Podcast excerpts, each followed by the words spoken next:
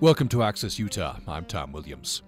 The legendary conflict between sheepherder Frank Clark and Old Ephraim the giant bear is one of the most widely told stories in the Logan area.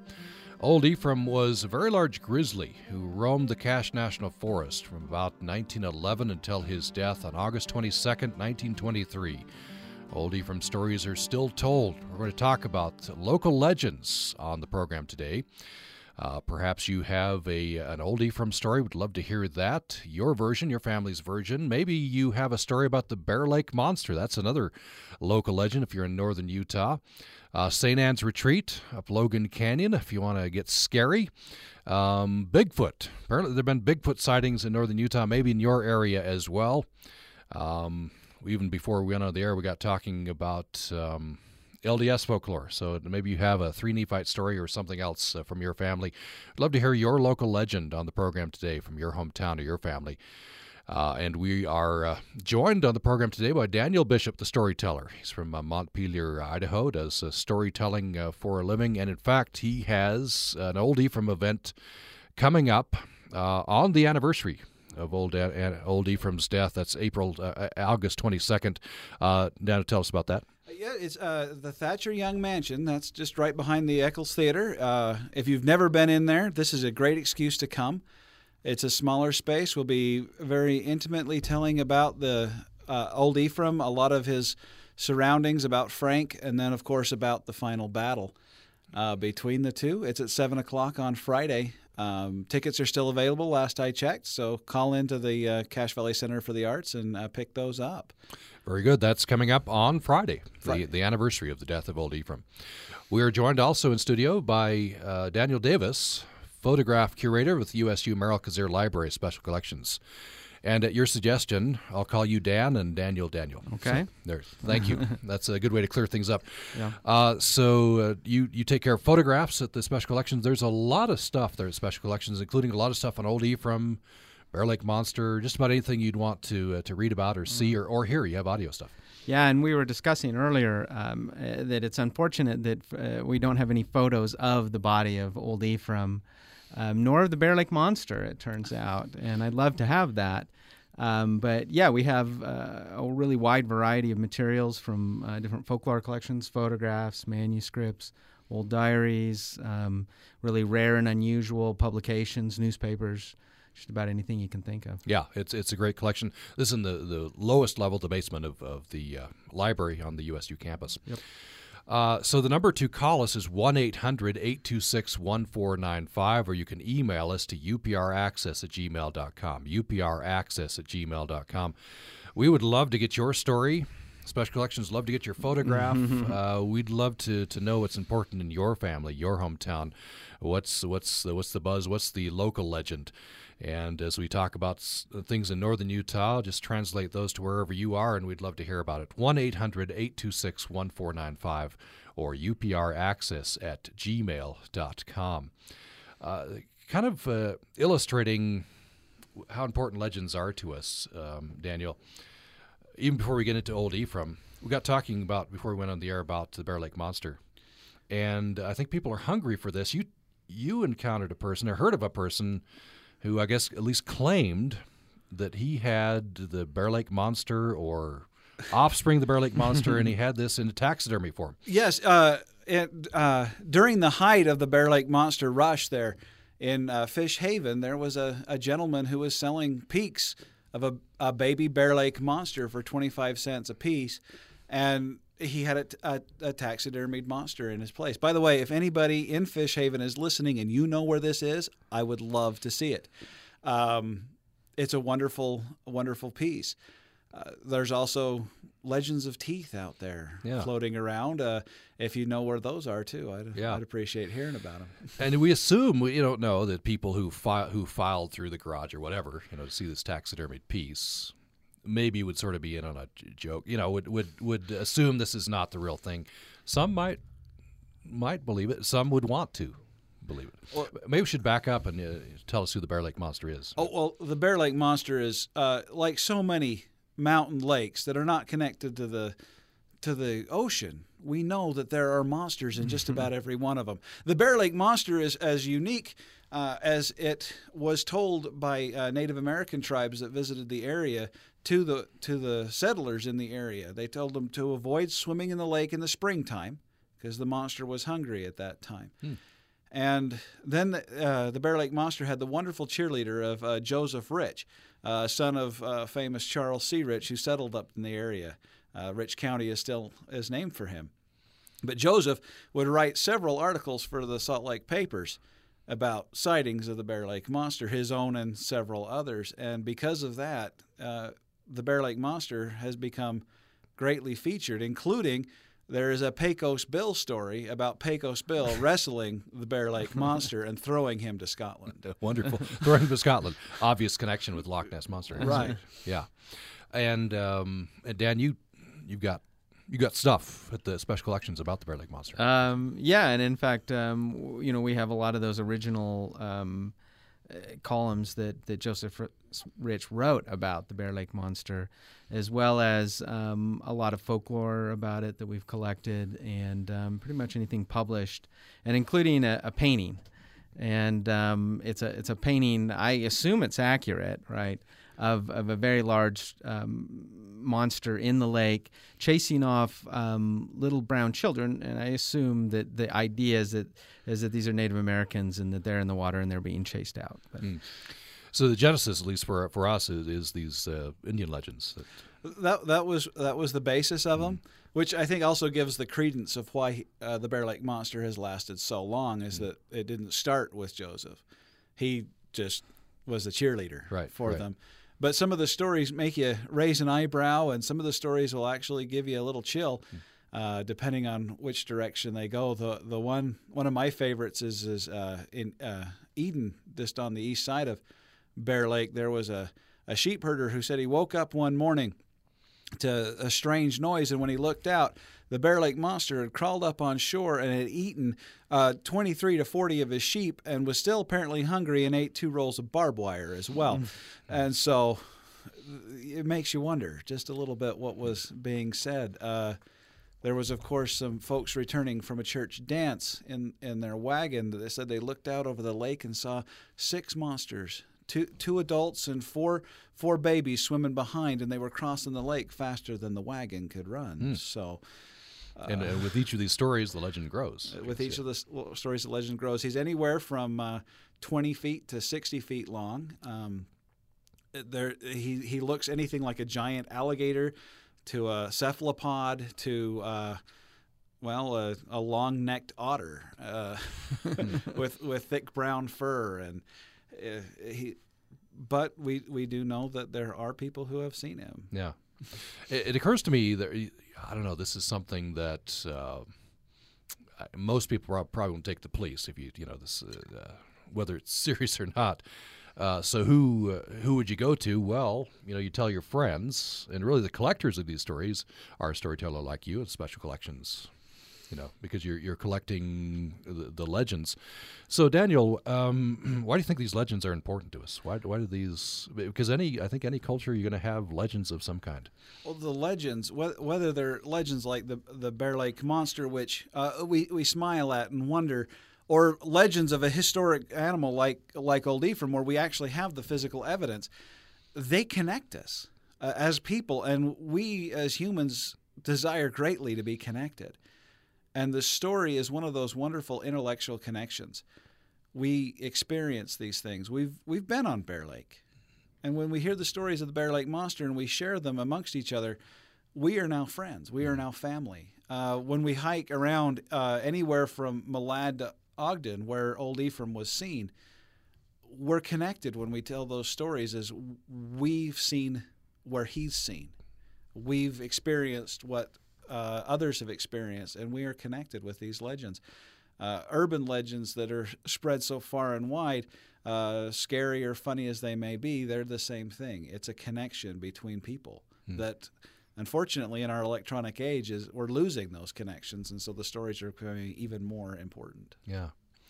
So, uh, I was going to say, I think there's also an, an element of, of the the mysterious, and that you want to believe that there's still, you know, mysteries to be discovered out there in the forest. There could be a Bigfoot, there could be a monster in the water, and I think as as you tell these stories, that it's sort of this insider I know something that the experts say, well, there's no Bear Lake monster, but we know, right? And we now we have this connection, right? That we we're on the inside and we've seen it and we know it's Mm-hmm. really there.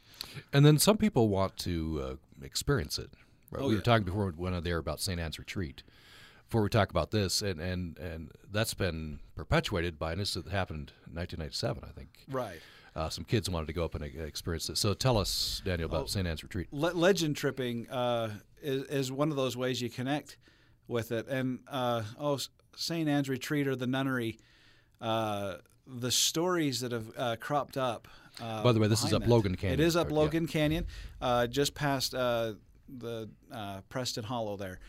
Um, and it, it's it's been a, it's been talked about ever since uh, it was called Hatch's Camp, owned by the Hatch family, one of the uh, richest families in the nation at that time, into all sorts of things, including movies. Uh, according to the Hatch family, Marilyn Monroe herself stayed at at the site and watched a play by the two daughters. Um, shortly after they uh, left the site, and it was donated to the Catholic Church, uh, partly because nobody else would take it. Um, then they they brought in a summer camp where both nuns and uh, teens from around were able to come, and the legends started about oh anything from uh, the the famous Hookman coming up and murdering all the nuns that were staying there through the winter, to uh, of course the all famous pregnant nuns drowning their babies in the swimming pool, and right now if you go up there at the right time at night, you will see the one young nun who was forced to drown her baby in the pool with her two white Dobermans still patrolling the area.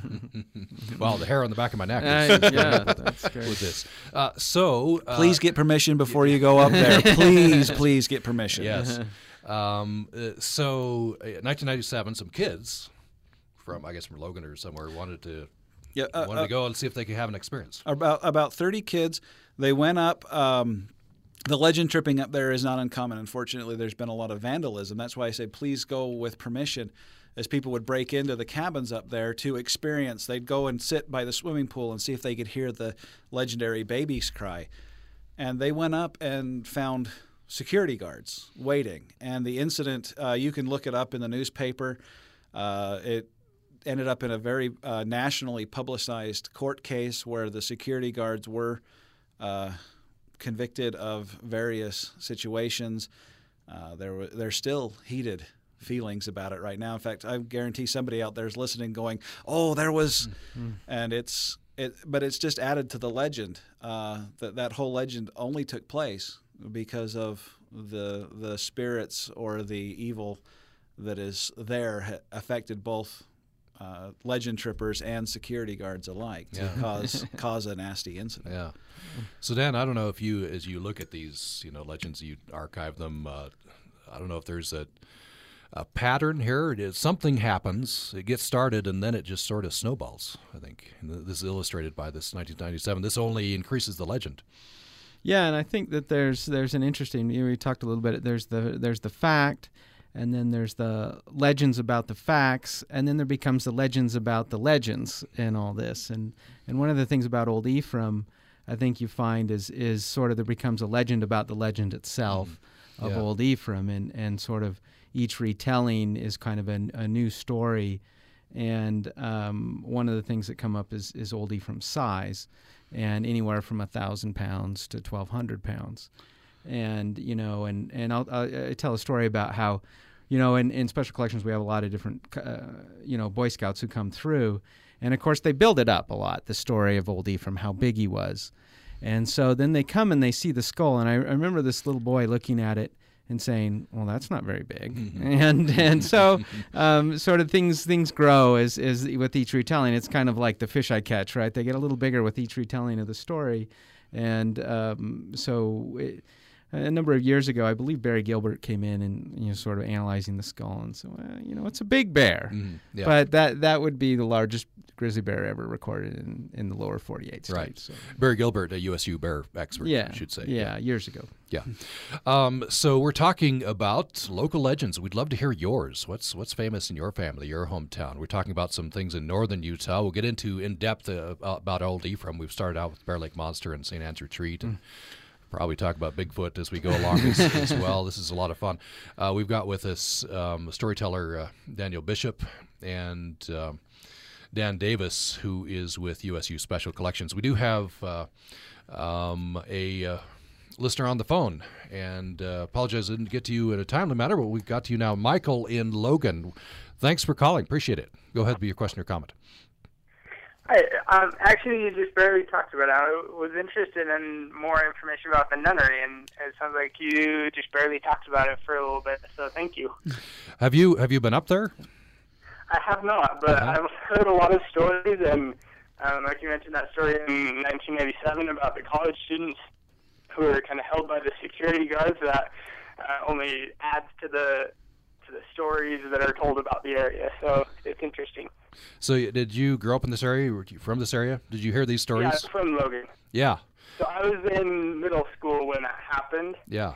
and it was kind of the talk, uh, the buzz of the area, and um, only made it more mysterious to go up to the nunnery. That was kind of the cool thing for college students to do to scare each other around Halloween. Yeah, I think that these kinds of things, fortunately or unfortunately, to only perpetuate the the, the legend, right? Yeah. Yeah. Um, are there any other like local legends that uh, that uh, that you're interested in?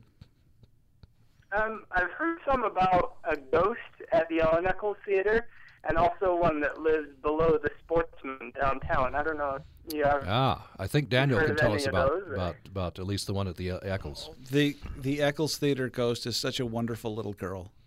Uh, she w- uh, the story goes is that she was with uh, a group there and had got herself locked into the furnace room and and died in there while they were looking for her. And her her little mischievous spirit is a wonderful thing. The stories go that she'll uh, go into the dressing rooms of the visiting actors and move their things around so that they have to rush to get on stage. And then when if they make it, she's excited that they make it. But if they don't make it, then they'll hear her giggle at them uh, for, for losing things. Uh, she's she's And she- creepy.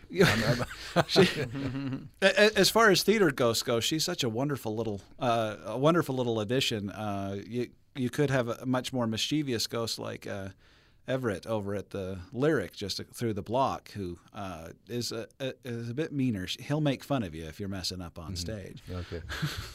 Interesting. And and then what was the other one, Michael? Uh, Um, below the Sportsman. ghost underneath the Sportsman. Uh, have you gentlemen heard of that one?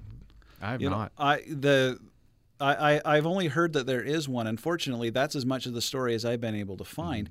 However, um, as I understand it, this year's uh, Logan Ghost Tours in October might be featuring that particular ghost. They're- Okay. They've been they've been looking into finding the story. So.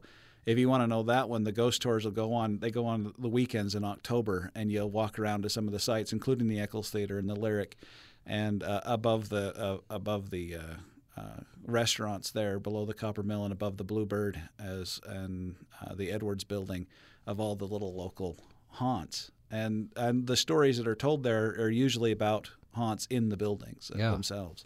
Well, thanks for uh, alerting us to those, and maybe the ghost tours would be something you could go on, Michael. Thank you. Thanks, appreciate that. That's Michael in Logan. We'd love to hear your legend. Uh, maybe it's a legend in your family. Um, perhaps it's uh, you know there's a lot of uh, LDS uh, folklore. Maybe you have something that in your family is you know outside the realm of folklore. Maybe it's uh, told in your family is a real thing. Counter with the three Nephites, or you know. Uh, uh, special experience on on uh, your mission or family member's mission, those sorts of things. I think every family has some of these, and every community has these. We've been talking about. Uh, Got into talking about ghosts at the various performing venues, uh, the Bear Lake Monster, and uh, we'll get into talking about Bigfoot and uh, Old Ephraim. Promise we'll get to talking about that following a break. We're talking with uh, Daniel Bishop, storyteller, and uh, Dan Davis, who is with the USU Special Collections. We'd love to hear from you at 1 800 826 1495. What what legend is important in your family or hometown? Uh, what have you heard? We'd love to hear it. And uh, these two gentlemen are taking notes, by the way. Special Collections would love to have uh, artifacts or photographs or just the stories. And uh, Daniel Bishop would love to add this to his storytelling uh, collection. If you Uh, have photographs of the Bear Lake Monster, you know, or or of Bigfoot, That'd be very that would valuable. be that would be great. I'd Yeah. love to add those to the collection. that would be neat. You'd get the Employee of the Month. Yes. You get some photographic proof. yeah. The number is 1 800 826 1495. 1 800 826 1495, toll free wherever you're listening. And we have email, uh, upraccess at gmail.com. upraccess at gmail.com. And we have an email from Glenn that we'll get to immediately following the break. More on local legends following this break. This Thursday morning on the Zesty Garden, we'll have a discussion with USU Extension fruit specialist Brent Black about brambles, including results of taste test trials and some new varieties of raspberries and blackberries. You'll find out which ones have great flavor and will grow well in your area. Then we introduce Going Native, a discussion of native and drought tolerant plants to incorporate into your garden. They're easy to grow and readily available. That's this Thursday morning at 10 on the next Zesty Garden. Programming on Utah Public Radio is made possible in part by our members and Crumb Brothers Artisan Bread at 300 South and 300 West in Logan. Open Monday through Saturday until 3, offering plattered cookies and brownies, sandwiches, and box lunches. Information at crumbbrothers.com. Thanks for listening to Access Utah. I'm Tom Williams, along with storyteller uh, Daniel Bishop. He's from the Montpelier area and uh, does storytelling uh, all over northern Utah, southern Idaho, Wherever uh, wh- wherever. So uh, you could book him uh, anywhere you're listening. And we have with us uh, Daniel Davis, who is the photograph curator at the USU Merrill Cazier Library Special Collections. We're talking about local legends, whether it be Old Ephraim, which we're going to get into in the next half of the program. Um, we've been talking about St. Anne's Retreat, an nunnery up Logan Canyon that's uh, taken on uh, some ghost stories. It was only perpetuated by a 1997 incident where, uh, what'd you call it, Daniel? Legend tripping. some Legend kids kids want to do legend tripping, and they were confronted by some security guards. That became a, a court case. Um, the Bear Lake Monster. That's uh, a, an enduring legend in the Bear Lake area. Um, and of course, Old Ephraim. Some of these legends have do have uh, solid foundation in fact. For you know, for example, Old Ephraim um, did exist. Frank Clark did kill him. We have the skull. Uh, others uh, maybe a little more tenuous uh, hold on the facts. Although, if you have sighted the Bear Lake Monster, yeah, that's for Oh, Please, you. Call, you know? call in right now if Yeah. you've sighted the Bear Lake Monster. I want to hear your story. So, um, and a lot of these things are in the uh, USU Special Collections, and uh, uh, Daniel Davis would love to get a hold of uh, any artifact or photograph, or, or there are oral histories there at Special Collections, right? And Absolutely. all all manner of things. Very interesting. It's in the basement of the uh, of the library on the USU campus. So anyway, we'd love to hear your local legend. There are a lot of legends in families too. That that serves the same purpose, I think. Daniel binds families together. binds families together. The the the family story uh, of Grandpa when he went out, uh, and he w- if the Grandpa was in the war and he was able to have some wonderful experiences, that binds the family together. Right. So let's. Uh, here's a very interesting email from Glenn um, in the Uinta Basin.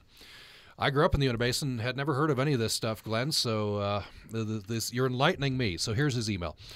We have here in the Uinta Basin near Fort Duchesne a ranch that has come to be called the Skinwalker Ranch. Skinwalkers are a Native American belief of a type of shapeshifter. The land was originally made infamous by a friend of mine who purchased it and began seeing strange things. He eventually sold the land to a scientific group who fenced it off and has been conducting studies there. This gets better and better. There were there were all kinds of stories about the general area, from UFOs, cattle mutilation, unnaturally large animals like dogs, strange lights, floating orbs, etc. A book was written about the ranch and the studies conducted by George Knapp and Colm Kelleher. There was also a loosely based uh, movie in 2013. That's Glenn in the Uinta Basin. Thanks for that, Glenn. So, Dan, you, do you know anything about this? Oh, the the Skinwalker Ranch is legendary in the paranormal uh, paranormal storytelling world. Um, the, uh, the the Skinwalkers are very very uh, frightening frightening legend. Uh, in fact, uh, if you run across Navajos, uh, the older Navajos won't even talk about it because uh, it is it is such to talk about them would bring unbalance to the area but there is a some websites uh, devoted for uh, young Navajo and other Native American tribes to express their experiences and talk about it to for education purposes. Uh, as far as the the UFOs in that part of the world, that is a hotbed of UFO activity. Uh, the uh, new Area 51 uh, is in Utah. well, in this area. in, in, this area, this area? Wow. the the testing grounds out there throughout central Utah is, is open open ground for, for UFO hunters. Uh, the stories are so amazing. Some of some of them, like like we talked about earlier with the Bear Lake Monster, we grin and raise our eyes, eyebrows about. Some of them you you get that shiver, and some of them you wonder exactly did they see that what they said they saw. Yeah, it just and uh, wonderful. And I'm the kind of person, I guess it's a personality, I'd run away from this kind of thing. I'm, I'm, never going to be a legend tripper, but some people run toward it. Yes. Right? They, they, now, now, hearing about this, some of our listening audience will be rushing out to Fort Duchesne and Oh, and, and, if you go, get permission. yes. uh, if you're doing any sort of legend tripping, please do not go without permission. The whole 97 incident up at uh, St. Anne's Retreat could have been solved with one phone call. Mm-hmm saying we'd like to come up, and then have the person on the other end of the phone call say, "Okay, how about Tuesday?" Right. And then there would have there would have been no problems at all. Everybody would have been able to get what they wanted, and everything would have been happy. Unfortunately, people want to sneak in. Mm-hmm. Uh, I, I do know that right here uh, next to the campus here, the the Logan City Library or the Logan City uh, Cemetery here uh, has one of the more prominent legends of the Weeping Woman, and I mm-hmm. do know that Logan City Police have often chased people out of the cemetery after hours who are trying to see the the statue cry. Mm-hmm. Uh, it's easily solved. Make a phone call. Yeah. Yeah, talk to people. Can, can you actually arrange to go in there with the uh, sexton? You know, at, at, at, this point in time, I don't know what the ruling is in Logan City. When I was a teenager, you could. Mm-hmm. You just make a, the phone call, and they would make arrangements so that they would know you'd be there. Yeah. Um, that helps with temptation of climbing up on things you shouldn't climb up on or being where you is dangerous to be. But at the same time you're able to get what you're after is being able to be part of those legends. Because um, the legend is isn't it that at midnight on a full moon that if you go to the weeping woman and you put your hand next to her eye and that that she will be crying. And I have to say, I actually did this. you did this, and I have too. and it was seemed surprisingly damp. I have to be honest with uh, you. On a dry, on a dry. It was. It wasn't evening? raining. Yeah, okay. Yeah. That it uh, maybe it was condensation. I I don't know. Yeah. But wow. surprised. Wow. So you both of you have experienced this. I, well, I have. I have experienced her. Uh, oh, we actually saw a teardrop mm-hmm. come down out of her eye. Uh, when I was there, um, we also heard something that sounded like the crying um, that could have been a bird. It wasn't coming from the statue. Yeah. But wow. yes, get but it it's it's a fascinating thing. Get get permission. Mm-hmm. Don't. Uh, unfortunately, ledger tri- trippers get arrested. They get hurt. Uh, property gets damaged when when done wrong. But when you do it right, oh, the amazing things yeah. that can happen. So what do you what, what, So Dan, why did you go? You, you wanted to get a thrill? Did you, you, you wanted to see if it's really true? I, what do you? I, I, think at the time I was dating my wife, and and I thought it would be something romantic to do, mm-hmm. you know, and and so show her how brave I was, and and I, I guess it worked.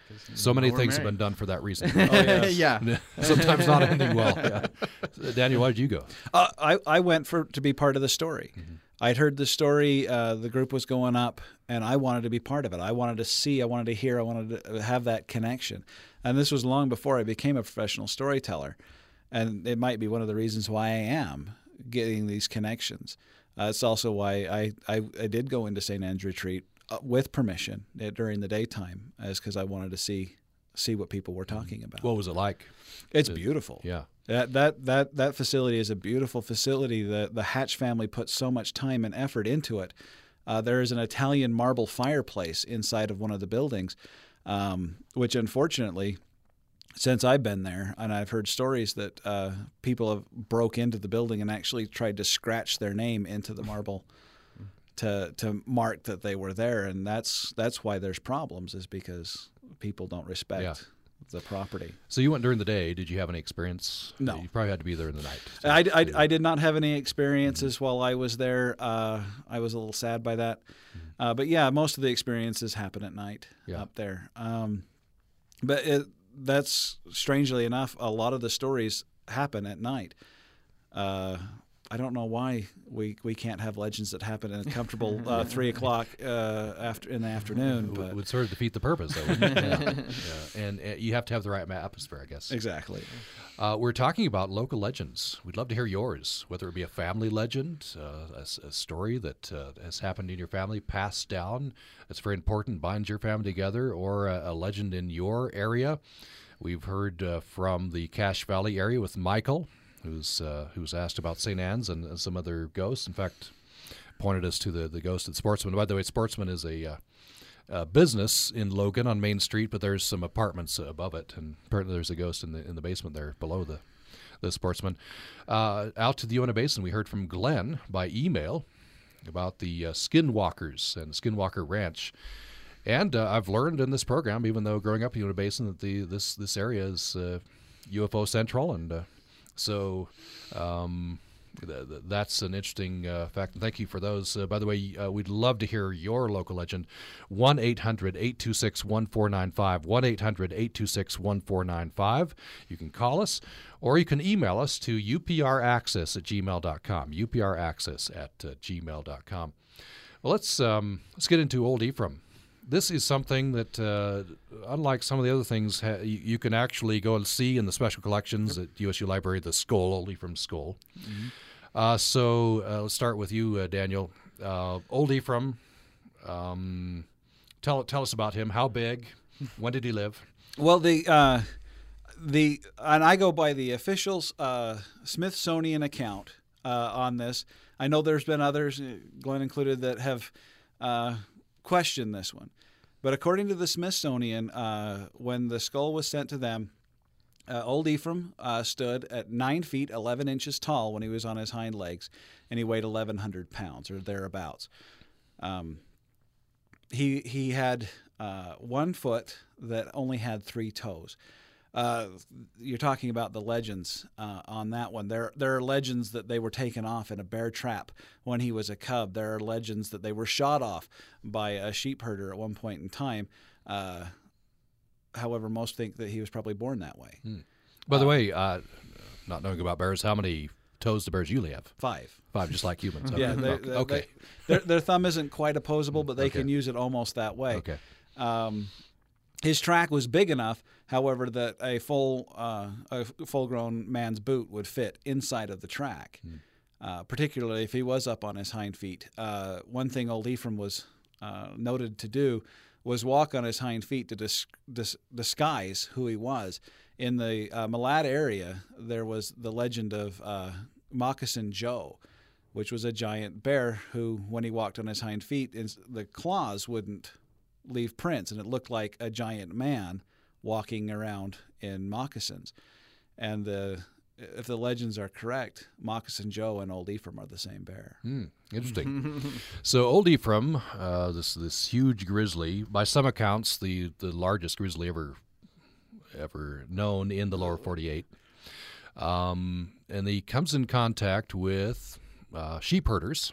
Oh yes, He, uh, he, he harvests, as you put it that way, sheep. Sheep herders mad about this, and there's one sheep herder, young Frank Clark, who decides I'm going to do something about this. right. I guess there are many, there are others who are out trying to gunning for old Ephraim, but uh, Frank is the one who, who got him. They, they, they were all after him. Uh, old Ephraim and uh, bears in general, uh, they'll eat anything, uh, anything that's edible. They're omnivores just like us.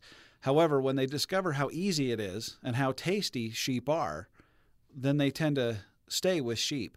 And old Ephraim would really make the, the sheep herders angry because what one of his tactics was is he would run through the herd, run right through the flock of sheep, and hit as many of them as he could, knocking them down, injuring them.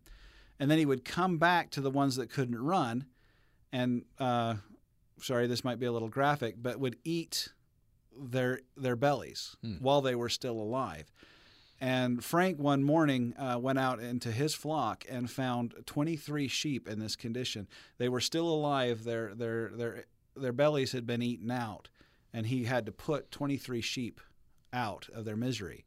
So you could see why he'd be angry. And He'd want be to, very Want to go over Old Ephraim. By the way, this is 1911ish is when we started encountering, right. and it's 1923, August 22nd, when the great battle happens. August 22nd. And that's why uh, August 22nd, coming up on Friday, you're going to be telling the story that Thatcher Young mentioned. Right. Um, and Frank, of course, when he was young, he said that the Clark family and the Bear family got along well. But after just a couple of years at, uh, running uh, the Ward Clark Sheep Company up in Logan Canyon, he had sworn eternal vengeance on the bear because of how many sheep were killed by bears, specifically Old Ephraim. And he was so easy to tell when he was the perpetrator because of his distinctive track. Um, he was he was called Old Three Toes, and that was there. And Frank tried everything to get rid of this bear. For for years and years, he he trapped, he hunted, uh, whatever he could do. But Old Ephraim was a smart bear. And one of the things uh, when the trap was set in his waller, uh, he had three tricks that he could do. One was he would actually pick up the chain connected to the trap and throw the trap away. Uh, several sheep herders found their traps up in the trees where Ephraim had thrown them. He would also take a stick, use it as a tool, and set the traps off. He'd poke it down in, and, and the stick would be caught in the trap instead of him. But what made Frank frustrated more than any other trick is he would pick the trap up out of the waller and set it up on the bank without setting it off. And so it was there taunting him. And of course, uh, I, I can hear the question out there what is the waller he's talking about? A bear will dig a hole in a small stream and let a mud pit grow, and that's where he would he would relax and cool off, and then cover his body in the mud in the hot summer days, so that when he wandered around, he was cool. And up in Logan Canyon, there is a place still called Ephraim's Waller, where was one of his favorites, and it was right in the middle of Frank Clark's grazing land. It, it, it's always tempting to anthropomorphize, right, and to ascribe human, but picking the entire trap up and setting it uh, up on the bank, um, untripped, that seems like taunting. That seems like I don't know, you know. It, it would, you know, and the bear was smart enough to know uh, not to hunt the sheep where he was sleeping. He would hunt the neighboring flocks, but then go into another area to sleep so that it was harder for him to find. Uh, so, yeah, eh, have, showing intelligence like that makes you wonder was he taunting them?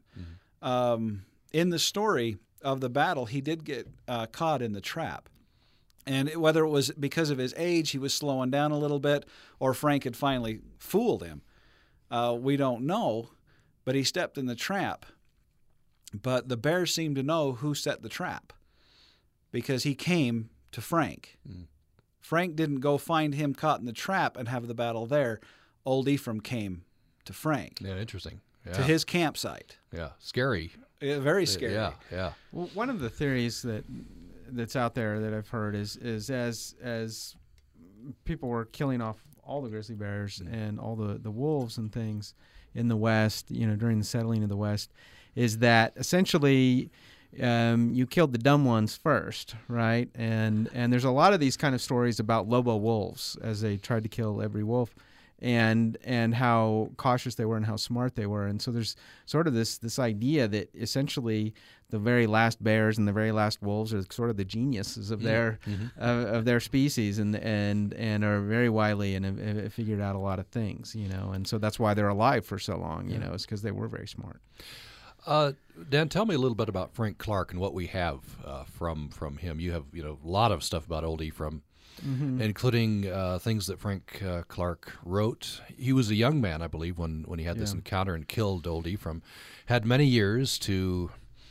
I don't know if he dined out on this story or he had a lot of occasion to tell the story. Yeah, and and um, we have a lot of those those different stories that he told, and and in a lot of cases there are very small variations. I mean, I think the the sort of the basic storyline stays the same, but a lot of the little details, you know, um, in terms of exactly how the battle went and. And in one story, you know, he says, "Well, I, I poked it with a stick," and in another, he said he threw sticks at it. And so there are some small variations, but for the main part, you know, the the the narrate, narration is true. And of course, we do have. I don't know if we've mentioned this. We have the skull. I think we have. our, yes, our But, big uh, draw you in special collections. And um, and yeah, so we'd have different oral histories that have been told about that, and, and you can see these from our digital exhibit. Mm-hmm. And um, if you went to Google and you put in Old Ephraim USU, I'm sure on the first page would be our digital exhibit. of- Yeah, that's of true. That's what I, that's what I've Wonderful, done. Uh, so Daniel, um, as Dan has mentioned, there were some variations, but essentially, um, you know, the the story remained in its essentials the same over many years. Frank Clark could have grown the fish, I suppose, as as it were. Well, yeah, he could have, and it's surprising that he didn't. Um, but he was a, a very shy man to start with. Uh, as you can look, some of the earlier accounts are very short, very, very concise. As he gets later on, you can tell he becomes a better storyteller with experience, uh, adding more, more of the details. But yeah, the the bear stayed the same size. The the trap stayed the same size. The the area stayed the same, and he he f- felt that connection with the story not because of the legend, but because he was there and it was it was meaningful to him. You don't see the uh, growing of the fish uh, until other people tell the story. We're going to take a break and come back and talk about that interesting aspect of it. Because as Dan said earlier, there's sort of a legend about the legend that, uh, that happens. And I'm sure you've got some stuff in special collections about that. We'll talk about how uh, Frank Clark felt about being the one to kill this legendary bear and uh, talk a little bit more about the, the battle. We want to hear about uh, your local legend. Maybe it's a legend in your family, in your hometown. Uh, maybe you're interested in the legends in northern Utah that we've been concentrating on mostly in the hour today. Love to hear about uh, your legend that's important to you. The number is 1 800 826 1495, or you can join us by email to upraccess at gmail.com. We have with us uh, Daniel Bishop, the storyteller, who, by the way, is going to be telling the Old Ephraim story at the Thatcher Young Mansion, or uh, it's a mansion now, Yeah, it's a museum. mansion. Uh, it's near the Eccles right behind Uh, it, center. they built the Eccles kind of around the, Yeah. the mansion. and that's on Friday, 7 o'clock. Tickets at Cache Valley Center for the Arts. We have with us as well uh, Daniel Davis, who's photograph uh, curator at the USU Merrill Cazier Library Special Collections. That's where, by the way, you can see Old Ephraim Skull. Yep. We'll give you another plug there. Uh, and the number is 1 800 826 1495, or you can join us on uh, email to upraccess at gmail.com. More following this break. On NPR News, it's all about the story. People can surprise you anytime. The people behind movies, books, and music. Music is like a Rorschach test, you know, and people hear what they want to hear. I'm Arun Rath, the new host of All Things Considered from NPR News, now coming to you every weekend from NPR West in Southern California. Weekend afternoons at 4 on Utah Public Radio. Programming on Utah Public Radio is made possible in part by our members and area-info.net, providing a social media outlet for personalized press releases, business news, business events, and opinions. Information at area-info.net. Thanks for listening to Access Utah. Local legends is our topic today, and we're uh, hearing. I'm learning some some legends I'd never heard of, including some in the Uinta Basin uh, where I grew up. Uh, we talked about Old Ephraim and the Bear Lake Monster. Um, talked a little bit about Bigfoot. If we have time, we'll talk a little bit more about Bigfoot and sightings in northern Utah.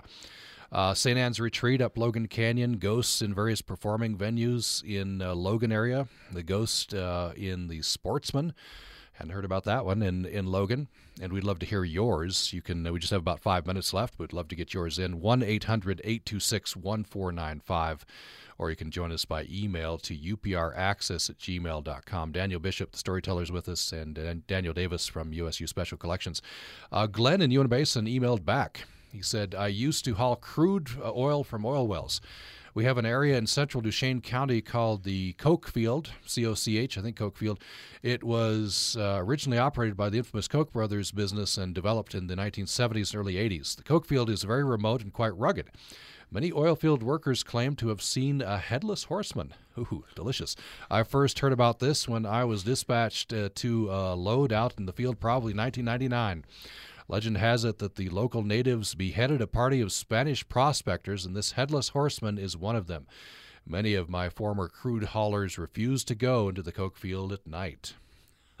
the hair standing up at the back of my neck. Mhm. Glenn, thanks for sending that in. Headless horseman out in central Duchesne County. Uh, so thanks for that. And uh, friend Weller, our engineer, popped his head in. And uh, he was talking so fast, and I was trying to read this email, but uh, you gentlemen have written this down. He had a couple of legends. He, he the, the uh, famous Mink Creek ghost was the one he mentioned. Uh, uh, a murder uh, took place in the small town of Mink Creek, just well in in the Emigration Canyon between Preston and Montpelier. There, um, wonderful, wonderful stories about that. I've I've looked for the house. Mm. Uh, for that one, and I haven't found the exact house. I'm hoping to find it soon, but that's a wonderful legend. Uh, He also mentioned one that I don't know, uh, which is surprising for me. Uh, the the White House wedding shop ghost. I hadn't heard of that one. So, I tell me, Yeah. Uh, you The- out there, if you've seen it, please. The, the, the White House is is a, it's a shop on Main Street in Logan. Right. So apparently it's a ghost. There, okay. Send it in. All right. And we were mentioning that uh, my wife claims there's a ghost in our house because I, I it takes my keys and puts them in inaccessible locations, and, and I thought I could have swore I just put them down on the mantle, and they're gone. Just a few I, I think later. that ghost perhaps is into my house too. so, uh, you know, maybe some of these legends get started by something as simple as that, you know, and then it then it and then it escalates. Ama- amazingly so. Amazingly so. How, how many will start in just little things? Uh, the uh, the legend of, of, of the nunnery could have started as simply as what are those guys doing up there? Mhm. Uh, but yeah, we've had experiences, and, and, and the the community builds on the story, and the connection grows. Yeah. it's a wonderful thing. So let's. Uh, with, with it looks like we have a phone call coming in, but uh, just uh, we, we just have a couple of minutes. Um, Frank Clark, how did he feel about killing old Ephraim? he, you know, he he'd hunted him, he'd hunted him, and he'd hunted him, trying to get him, and then he was sad to be the one to have to actually bring him down. Uh, he said as he watched him die, the the sadness of having having to do it, and he wished that he could go back and not be the one to have to do Mm. it. And Dan, uh, you mentioned earlier, there's uh, legend grows upon legend. Mhm. So it, it, there's a kernel of fact. Yeah. Old Ephraim actually existed. Frank Clark did kill him. Mhm. Uh, he was a very large uh, grizzly bear, very smart.